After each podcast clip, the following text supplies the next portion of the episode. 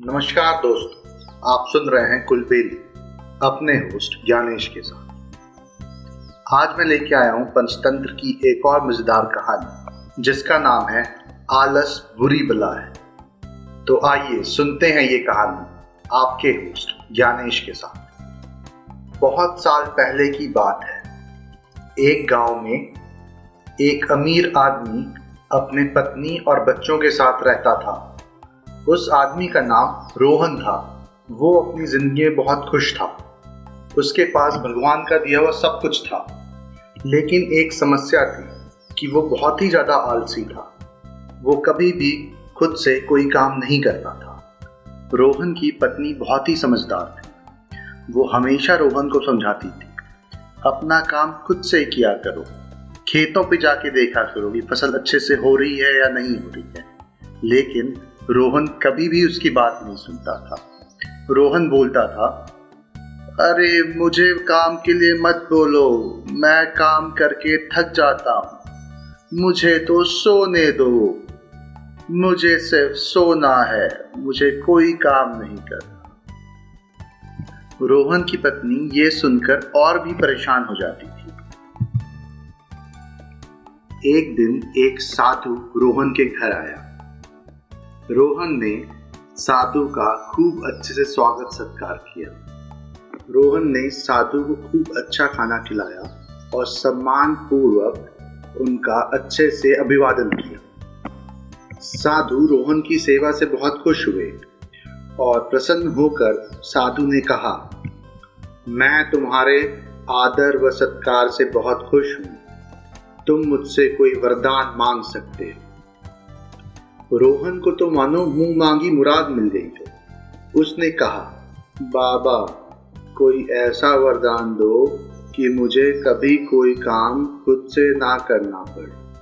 आप मुझे कोई ऐसा आदमी दे दो जो मेरे सारे काम कर दिया साधु ने कहा, ठीक है, ऐसा ही होगा।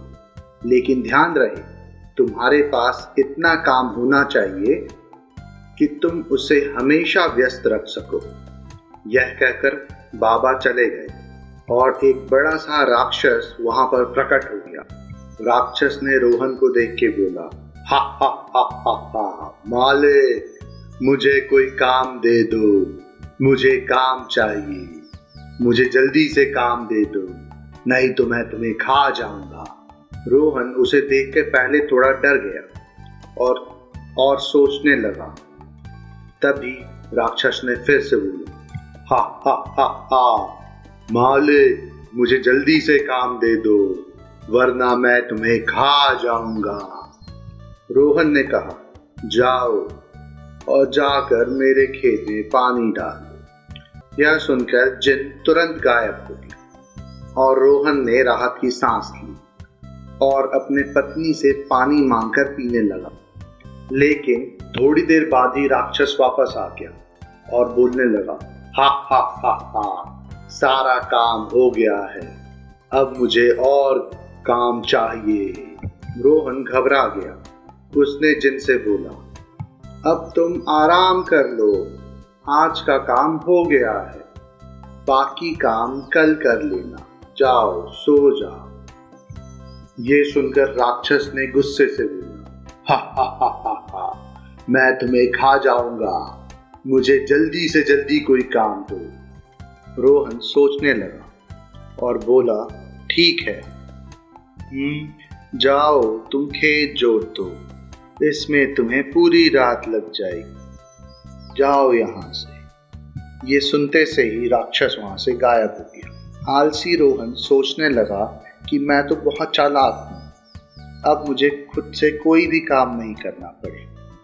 उसने अपनी पत्नी से बोला, लाओ, मुझे खाना दे दो, मैं खाना खा लेता हूँ। वो अपनी पत्नी से बोला, अब मुझे कोई काम नहीं करना पड़ेगा। अब तो ज़िंदगी भर का आराम हो गया है। रोहन की पत्नी सोचने लगी कि रोहन कितना गलत सोच रहा है।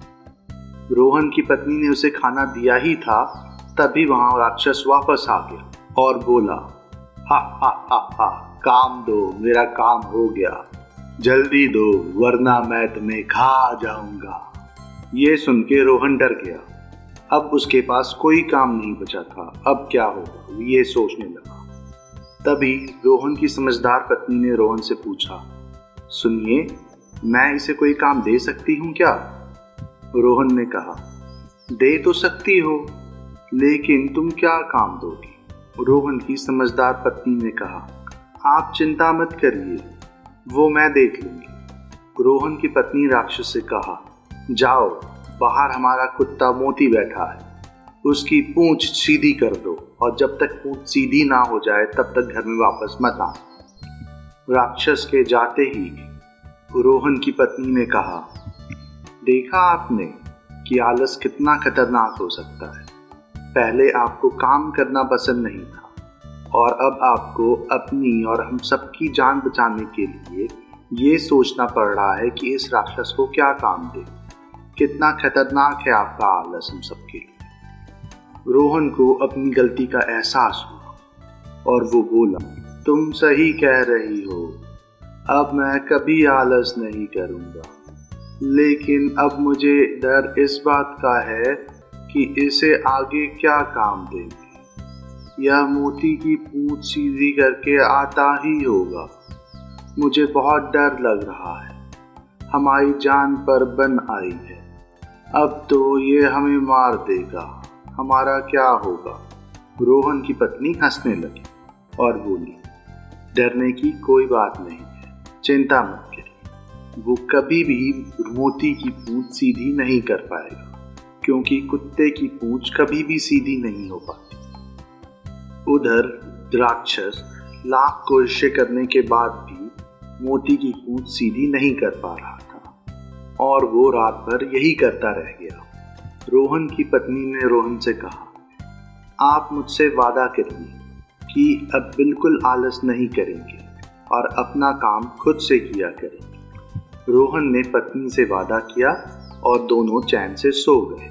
अगली सुबह रोहन खेत जाने के लिए घर से निकला तो देखा राक्षस मोती की पूंछ सीधी कर रहा राक्षस से नज़रें बचाता हुआ वो वहाँ से निकल भागा। वो थोड़ा ही आगे गया था, तभी उसे वो साधु फिर से नज़र आया। वो साधु के पास गया, उसने साधु को प्रणाम किया और बोला कि, महाराज, मुझे माफ़ कर दीजिए। मेरे से गलती हो गई थी। मुझे अब कोई सेवक नहीं चाहिए। इस सेवक को वापस बुला लीजिए। ये सुनकर साधु ने सेवक को अपने पास वापस बुला लिया और वो राक्षस उनके पास से चला गया। उस दिन के बाद से रोहन ने अपना आलस छोड़ दिया और वो खूब मेहनत करने लगा, जिससे वो दिन ब दिन और अमीर होता गया और उसका पूरा परिवार खुशी खुशी रहने लगा। इस कहानी से हमें ये सीख मिलती है कि आलस सबसे बड़ा दुश्मन होता है। हमें अपना काम खुद से करना चाहिए और पूरी मेहनत के साथ करना चाहिए। आलस बिल्कुल भी नहीं करना चाहिए। मुझे उम्मीद है आपको ये कहानी ज़रूर पसंद आई होगी। ऐसी और कहानियाँ सुनने के लिए हमारे चैनल को लाइक और सब्सक्राइब करें। इस कहानी को ज़्यादा से ज़्यादा शेयर करें। जल्दी मिलते हैं एक नई कहानी के साथ। तब तक के लिए धन्यवाद।